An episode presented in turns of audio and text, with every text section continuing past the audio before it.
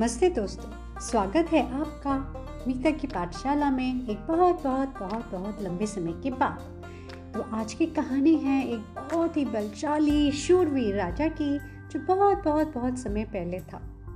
राजा को एक बहुत ही साधारण सा शौक था और वो शौक था कालीन बुनने का। एक बार राजा अपने कुछ सैनिकों के साथ दूर जंगल में शिकार खेलने गए। रात बहुत हो गई और जंगल बहुत घना था।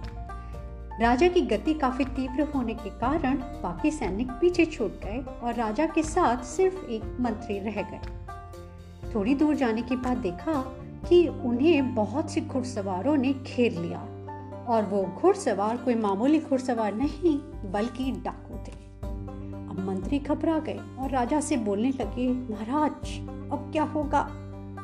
राजा ने धैर्य से कहा मंत्री जी निराश ना हो, हम डाकुओं से बात करते हैं। राजा ने डाकुओं के सरदार को बुलाया। डाकू को सरदार ने कहा महाराज, आप क्या बात कर रहे हैं? हम डाकू हैं, हम किसी को छोड़ते नहीं। आज हमारे आप अतिथि बनिए और कल हम आपका काम तमाम करेंगे। यह सोचकर राजा ने कुछ अपने मन में विचार बनाया और रात को दोनों राजा मंत्री सो गए। सुबह उठने के बाद डाकू का सरदार वहाँ पहुँचा और राजा से कहा, महाराज, अब आप तैयार हो जाइए। हम आपको भगवान के पास पहुँचाने वाले हैं। वहाँ जाने से पहले यदि आपकी कोई अंतिम इच्छा हो तो हमें बताएँ।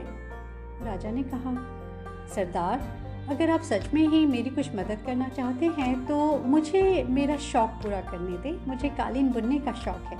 तो अगर आप मुझे कालीन बुनने का सामान यहाँ तक पहुँचा दे तो आपकी बड़ी मेहरबानी होगी। यह भी कोई शौक है? राजा होते हुए इतना मामूली शौक रखते हो? कोई बात नहीं, मैं अभी इंतज़ाम करता हूँ। और यह कहकर डाकू के सरदार ने कुछ ही घंटों में वहाँ पर कालीन बुनने का सामान पहुँचा दिया। राजा ने दिन रात, यानी कि कुछ घंटों की मेहनत करके एक बहुत ही सुंदर कालीन बनाया।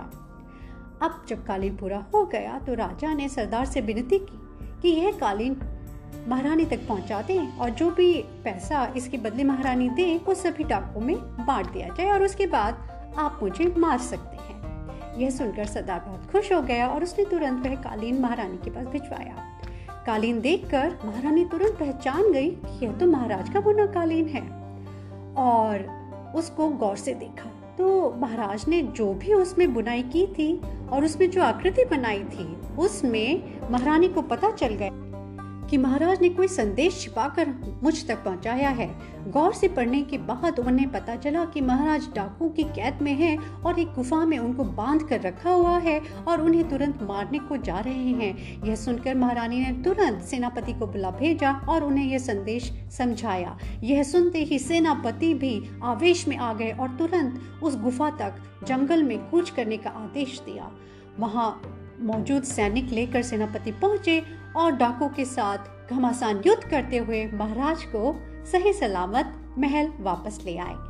तो देखा दोस्तों, एक माल मामूली सी कला और हॉबी ने राजा की किस तरह से डाकुओं से जान बचाई। तो इसी तरह इसी आप भी अपनी रोचक रोचक हॉबीज पालते रहिए और उन पर अनुसरण करते रहिए।